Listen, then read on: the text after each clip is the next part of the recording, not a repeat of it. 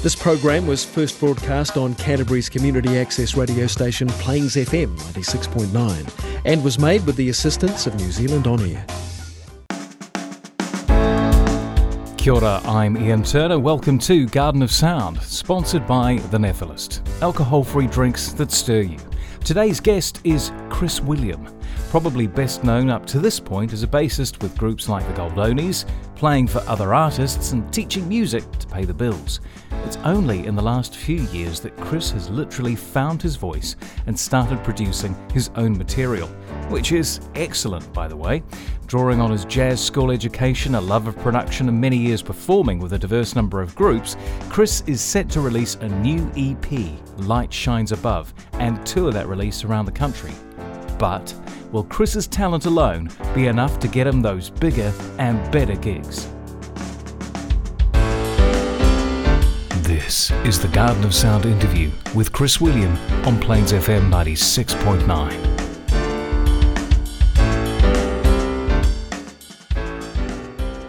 Chris, can you tell me about your first memory of music? Yeah, so the first memory that sticks out is well, it's not one particular moment, but playing piano, like having piano lessons. Um, me and my sisters had to learn the piano from a young age. You, the Suzuki method, I don't know if you've heard of it.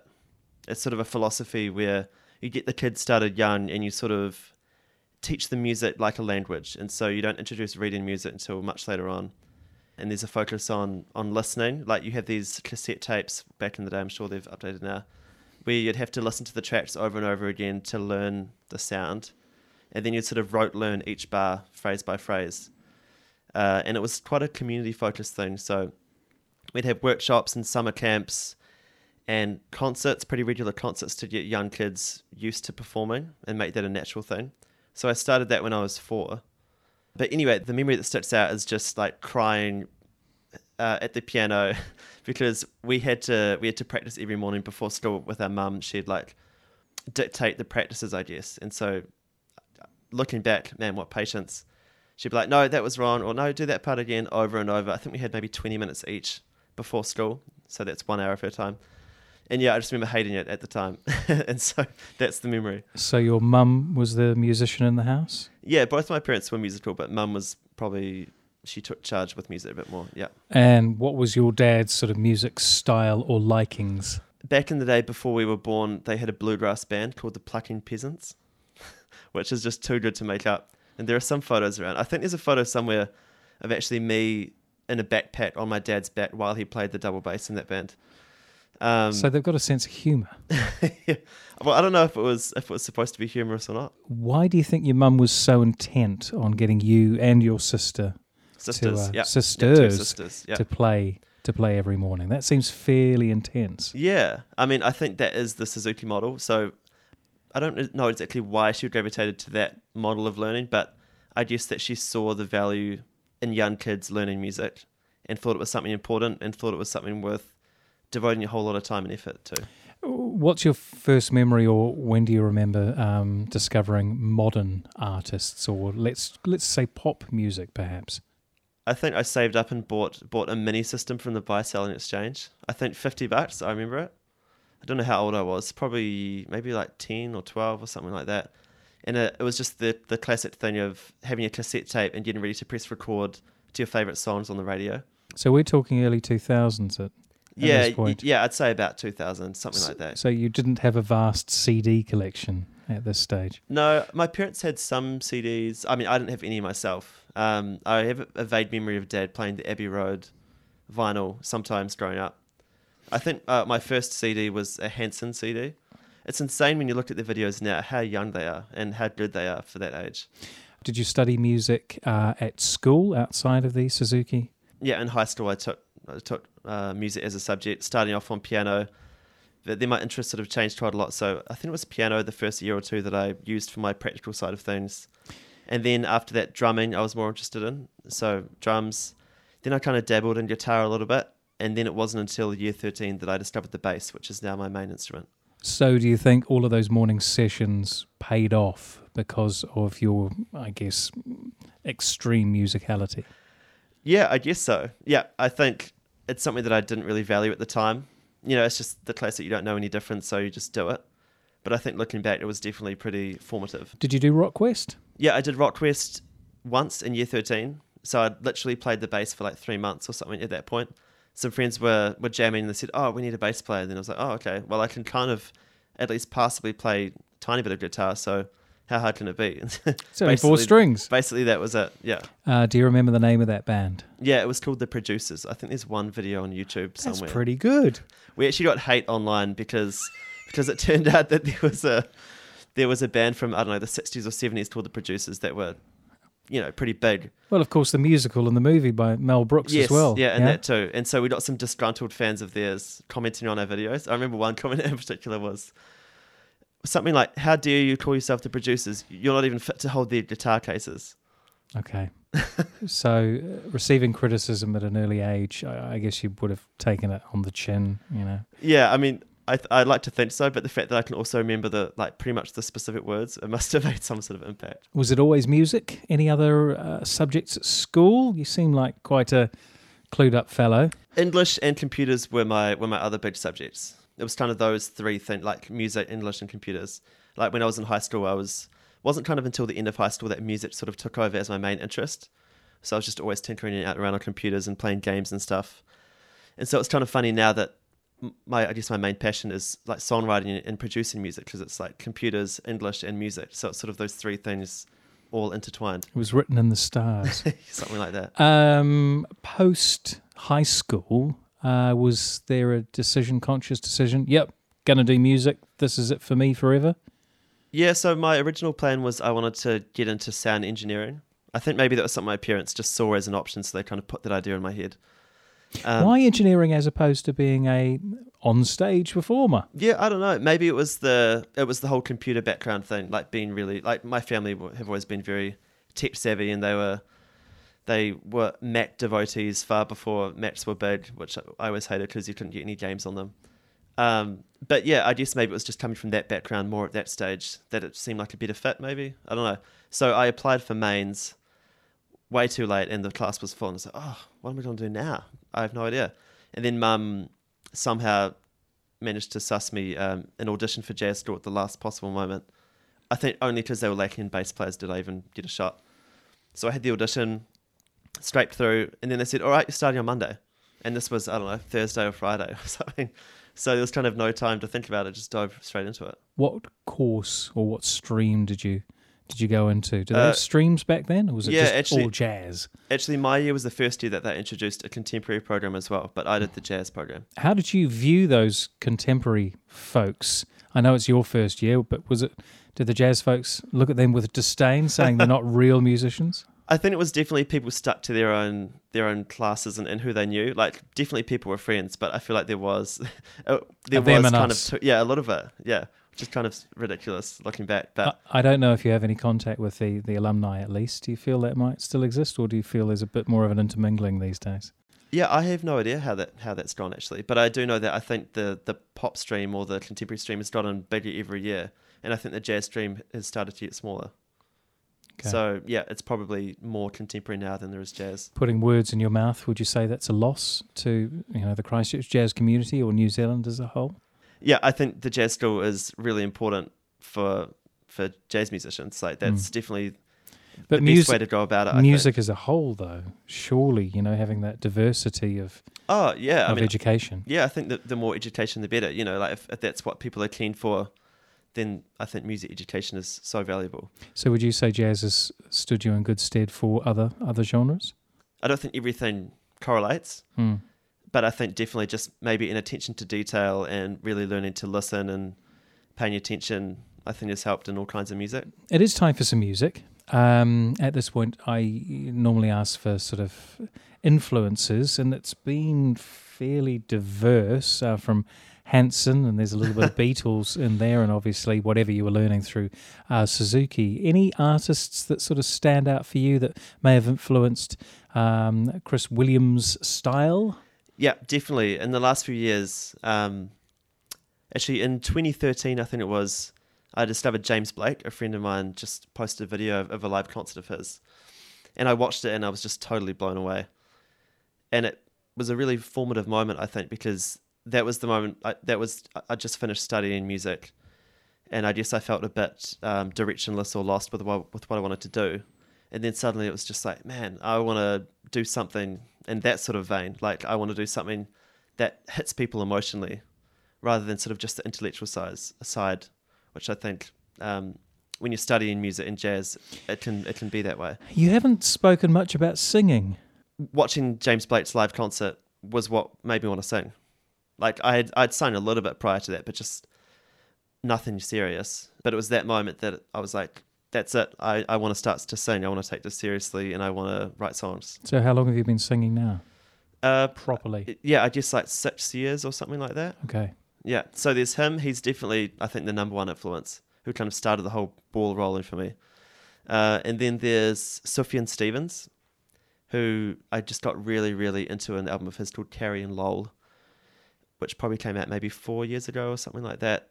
And that was very influential on me. Just the songwriting, the way that he crafts the melodies and the lyrics, how everything feels like that's the only way it could have ever gone. That sort of craftsmanship, I guess.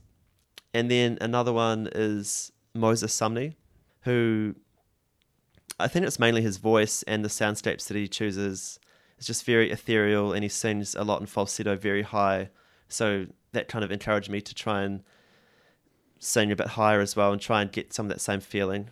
Um, yep, so those are three that stick out at the t- top of my head. So a track from one of those artists? Yeah, sure. Uh, I'll play you the Moses Sumney track, Don't Bother Calling, off his album Aromanticism. Don't bother calling, I'll call you. Don't bother calling, I'll call you.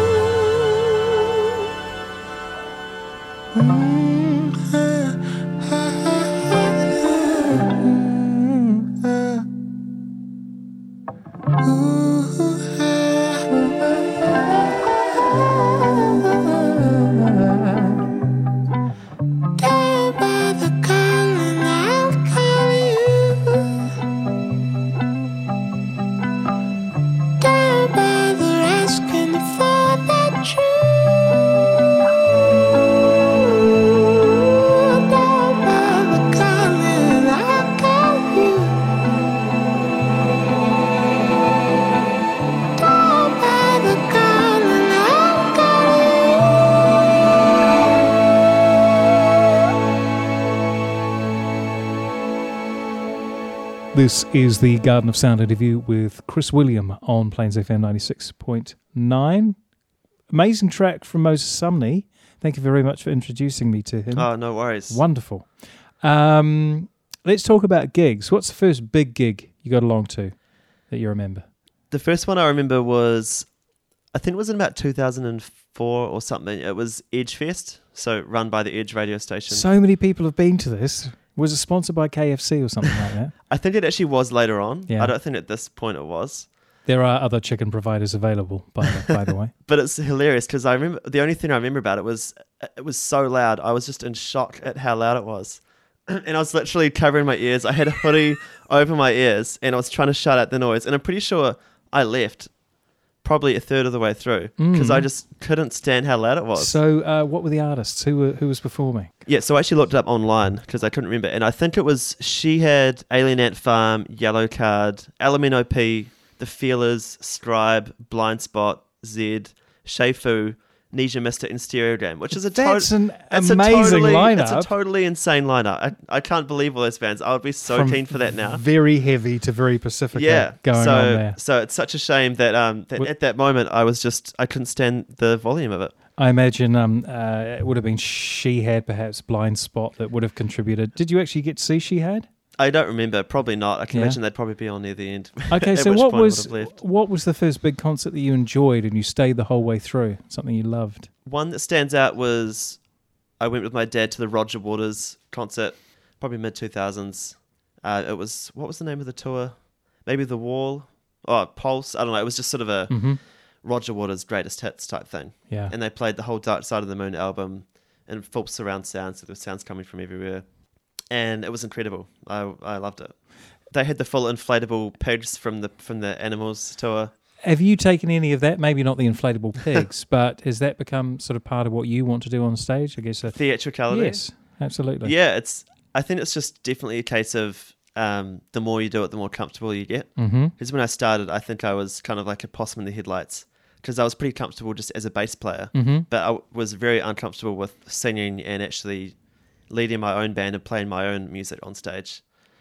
So that's just been something that, yeah, I guess each time I perform, I try and be a little bit more open or like push the boundary in some way, push my own comfort zone. I think. What about costumes?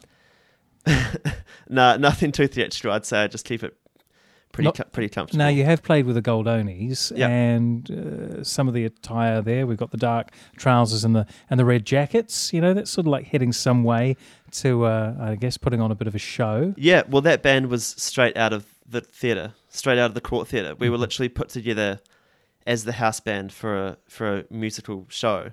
What uh, musicals have you played? Um, so I've played that one, which was One Man, Two Guvnors. Earlier, oh, last year, I played in We Will Rock You, the Mhm. Queen show, which was so oh, fun. fantastic!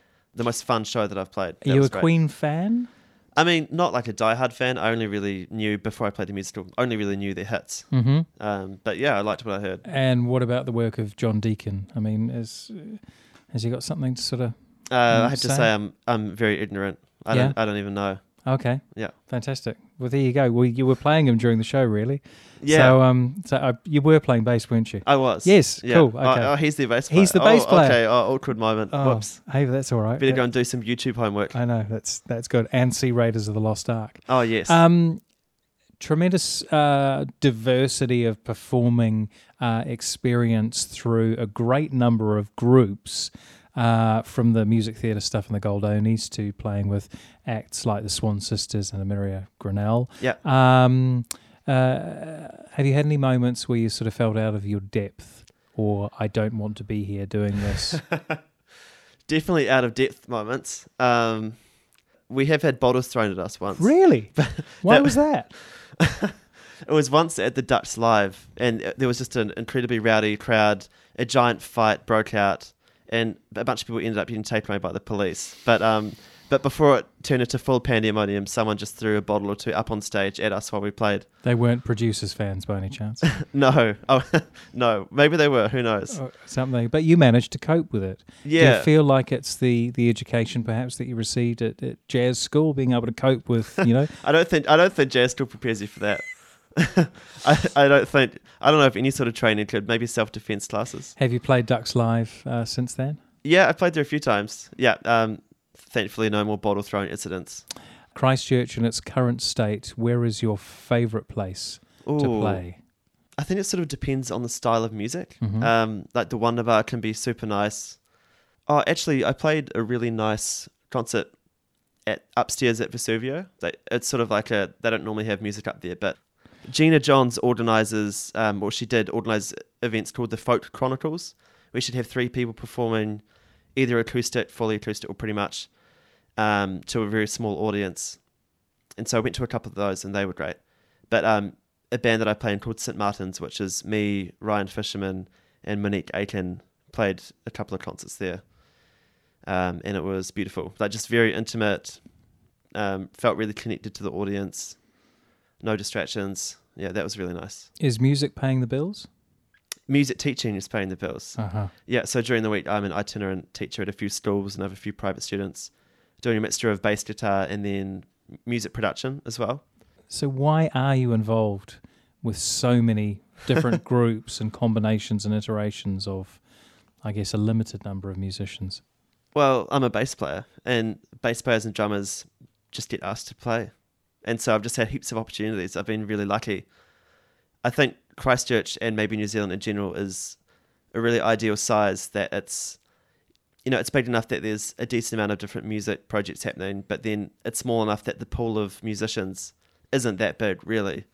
And so I've just been really privileged to be able to play in all sorts of things, completely diverse things, purely because there was no one else. John Deacon aside, uh, have you got bass idols?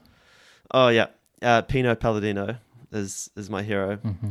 He's just uh, yeah, in my view, the ultimate pocket groove bass player, and also the work that he's done with such a diverse range of the the planet's greatest musicians is super inspiring.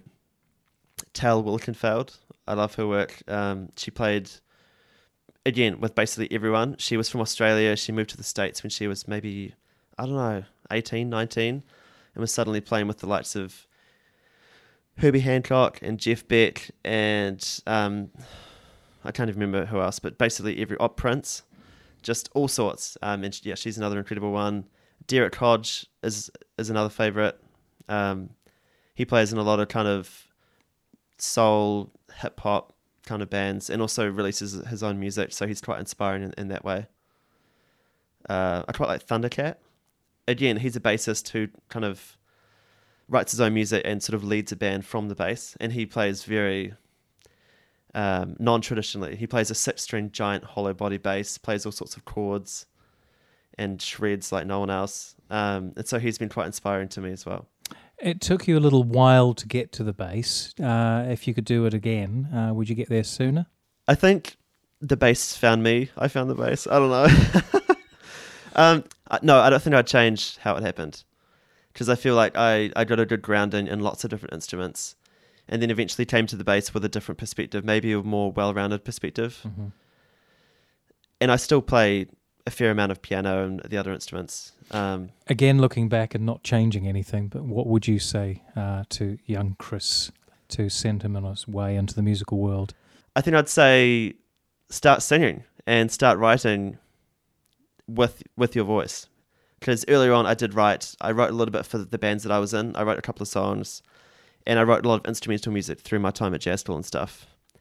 But now that I'm so passionate about writing songs and singing, I'm like, come on, do it sooner. Okay, it's time for some music. Um, have we got a favourite track or an artist that we can listen to?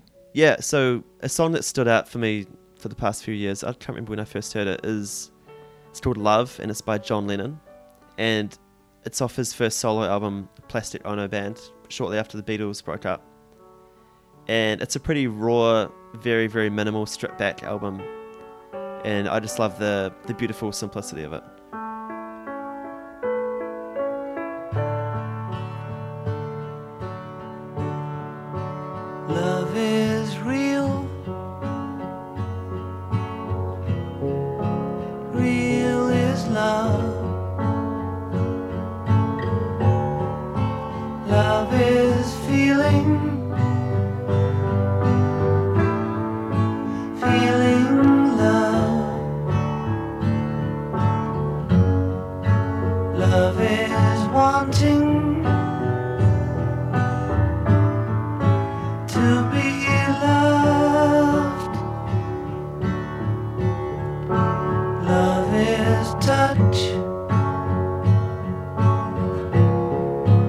Touch is love. Love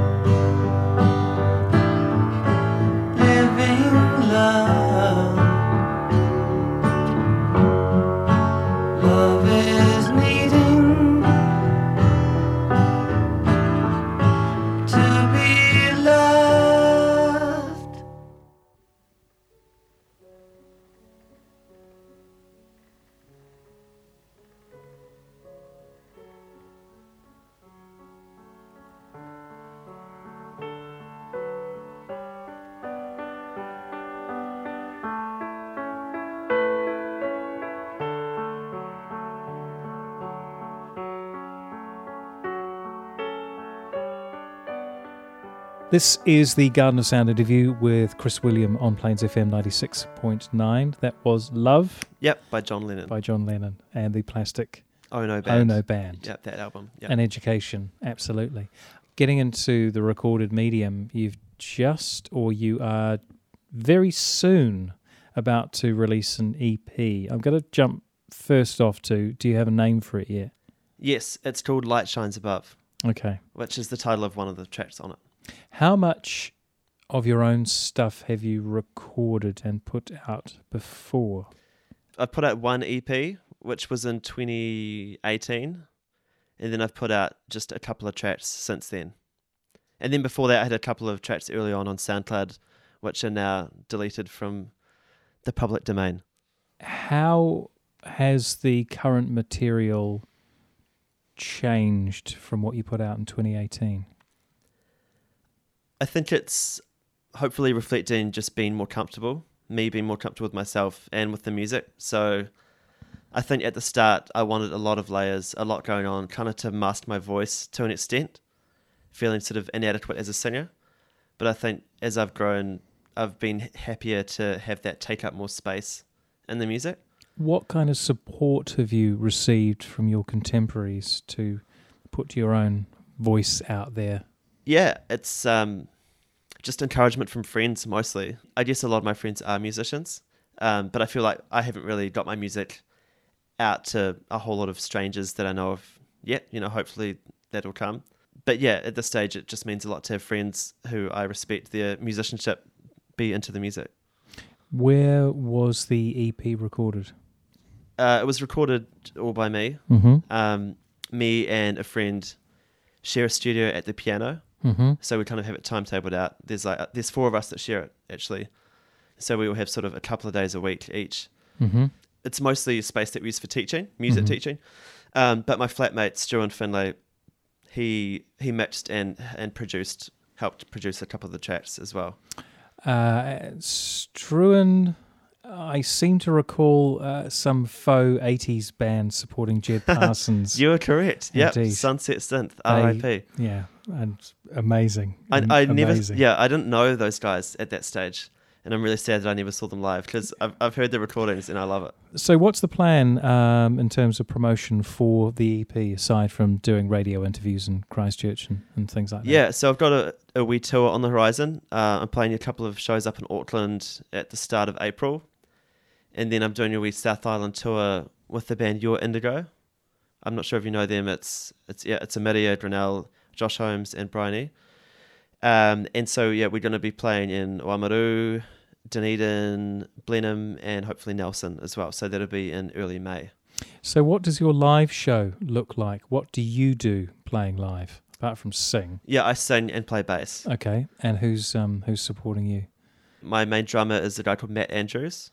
Tom Harris plays the keys. He's he's been playing with me for a long time. And a former Suzuki student as well. Yes, yeah, that's right. Yeah.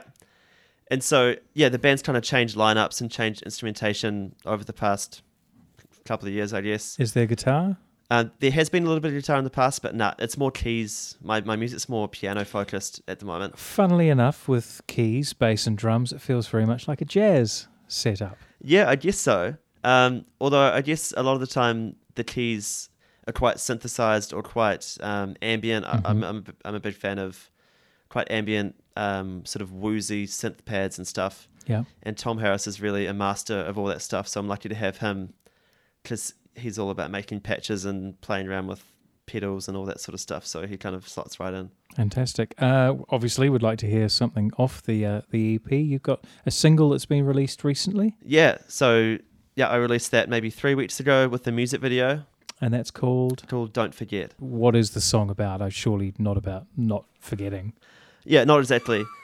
It's kind of me remembering your time like in 2013, which was kind of formative year. Like I had just finished study, I just went flatting for the first time, and it's sort of remembering all the highlights of that year, all the all the social um, events that I had. Like I'd been just quite insular when I was studying, and suddenly I just met all these different groups of great people, and so it's kind of I feel like the song is a distillation of remembering that year for all the good times, but kind of not pining for for the past. You know, you have to move forward and keep keep on tracking with your life and developing and growing.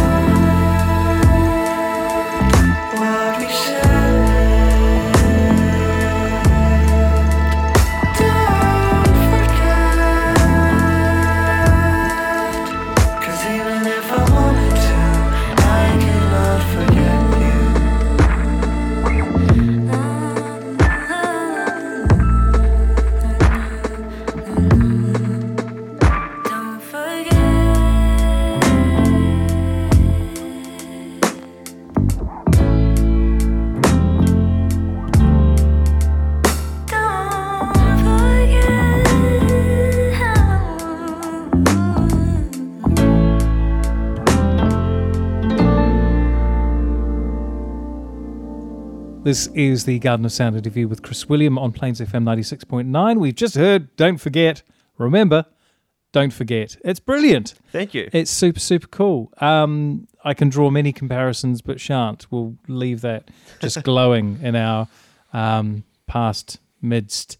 Um, uh, we talked about sort of heading out uh, with groups like Your Indigo and getting out with uh, friends and all of that kind of thing. Uh, is it just New Zealand? Do we want to get overseas? Have we got any sort of plans for Just New? Zealand at this point. I mean, it's totally a dream to be in a place where I, I could play overseas. Does anyone want to be on a label or get signed anymore, or are we all too wary, or just just does it not happen? Yeah, I don't know. It's it seems like there are so many different opinions on that, and I guess it's so specific to what the label is, what is they're offering, what level you're at, and all that kind of stuff. I kind of feel like the general thing that I've heard is stay independent and have control until you can no longer do it or something. I don't know. I don't Uh, know. I don't know how that stuff works. Outside of uh, the brilliant music which you've created and getting out and, and playing, what else would you see as vitally important to support and progress your career? Something something in the social realm? Do you need to do videos? Do you need to Oh, like get into social media magazines stuff. Yeah, Yeah, I don't I don't really know. I guess I guess I'd like to to believe that if you make if you make good music eventually you'll find your audience, but I guess is that naive? yeah, I think it's naive. Yeah. yeah, like I, I I think the more that I release music or just the older they get and you see other people and their careers progress, I think it it becomes apparent that like marketing and all that stuff is really key. Tell me about the festival circuit and so on. How is that Oh. sort of? Well, I mean, I wish I knew more about it on a on a personal level. I mean, I, I love going to them, and I've played at a couple of small ones. Um, but yeah, it's kind of a mystery to me of, of how to kind of get on that circuit performing at, You kn- at those festivals. You know enough people, though. I'm sure they've all sort of talked about their experiences. Is it is it a repertoire question? Is it being a little tenacious, perhaps? Prob- and- yeah, I'd say it's probably a combination of, of lots of factors.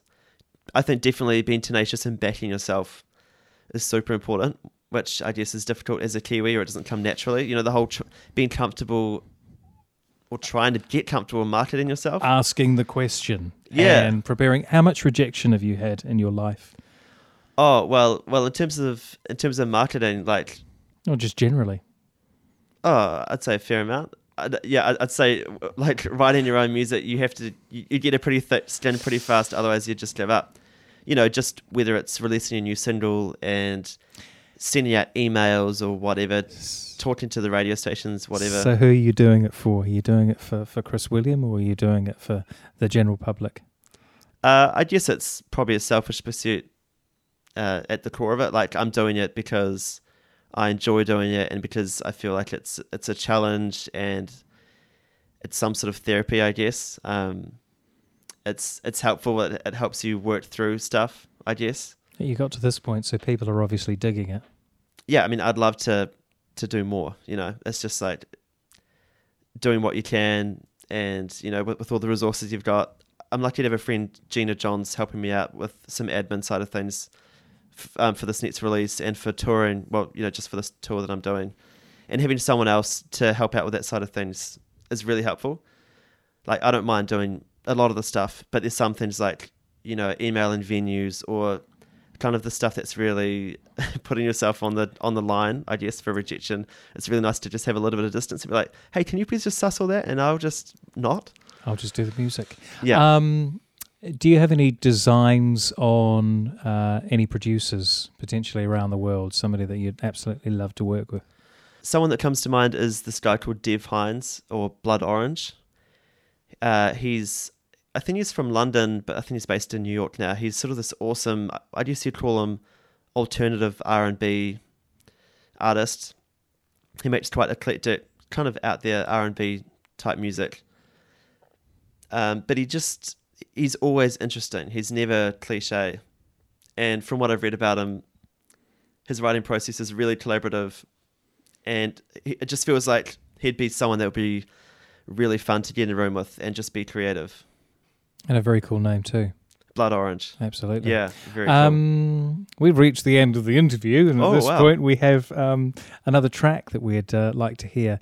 Um, would it be possible to hear something else off the new EP?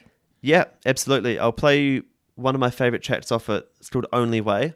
And this one is a little bit more sparse and maybe acousticish in the sound. Um, I kind of wrote it thinking of two of my favorites, Sufjan Stevens, who's quite folk based, and Thundercat, who's quite um, bass guitar based.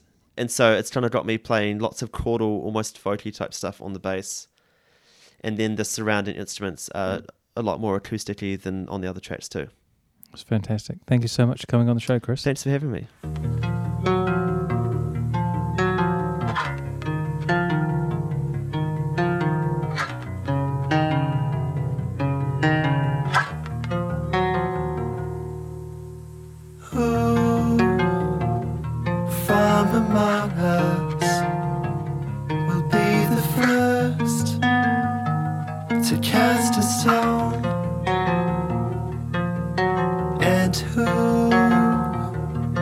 Parts the water and changes ripples into gold? Who soars above us and calls the mist beyond to fall? And who lies beside us daylight on the dawn?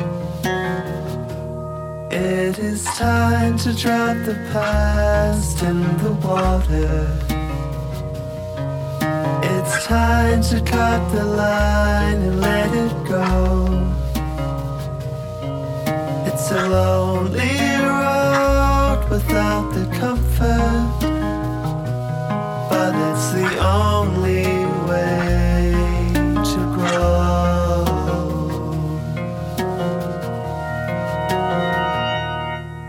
the still of the night, we defy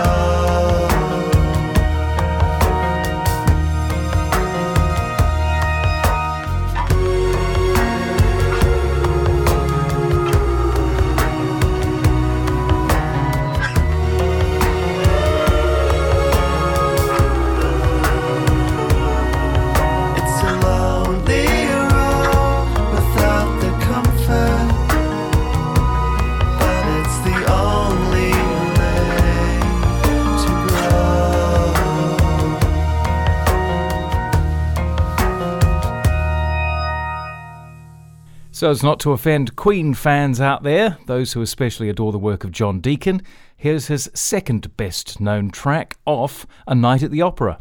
This is You're My Best Friend.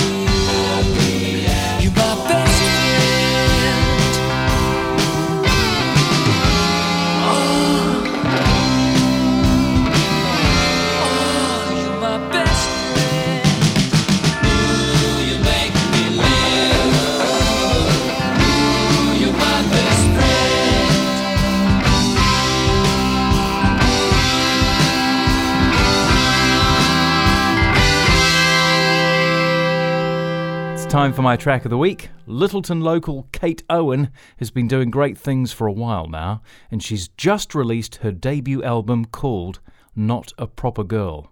She's going to hit Christchurch on the 3rd of April, with dates in Wellington this month and Auckland next month. And this is one of my faves off the new album, Hungry Ghost.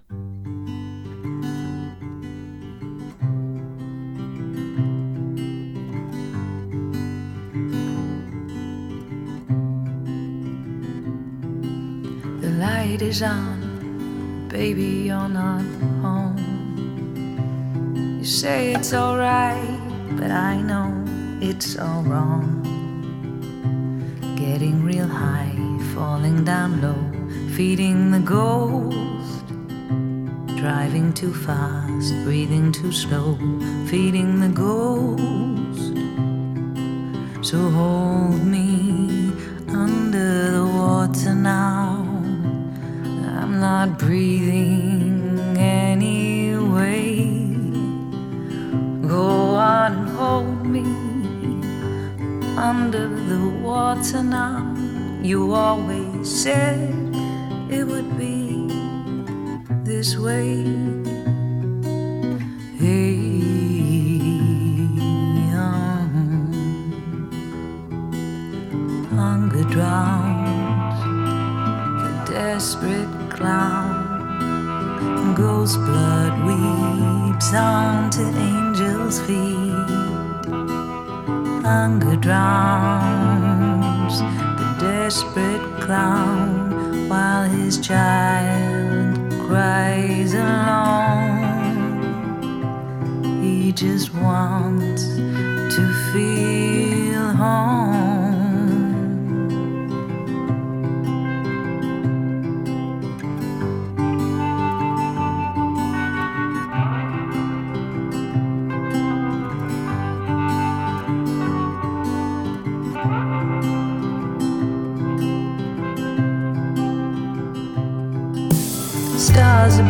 But all you see is dark. You say this will pass, can't break an already broken heart. Pushing too far,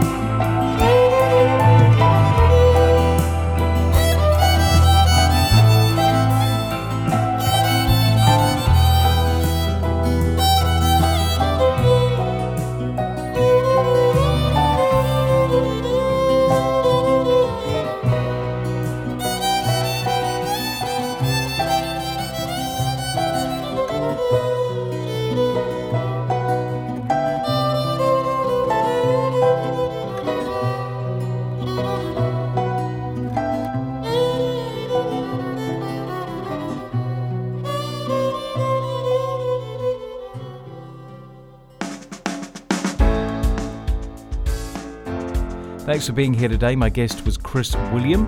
Head along to gardenofsound.nz and click on Chris's picture on the front page to check out a bespoke Spotify playlist of all the songs and artists we talked about today.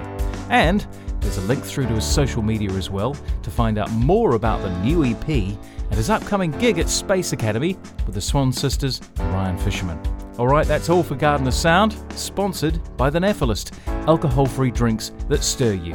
You can find out more at thenephilist.com. Love to have you back next Friday. In the meantime, keep well, keep listening, and keep playing. Haidera.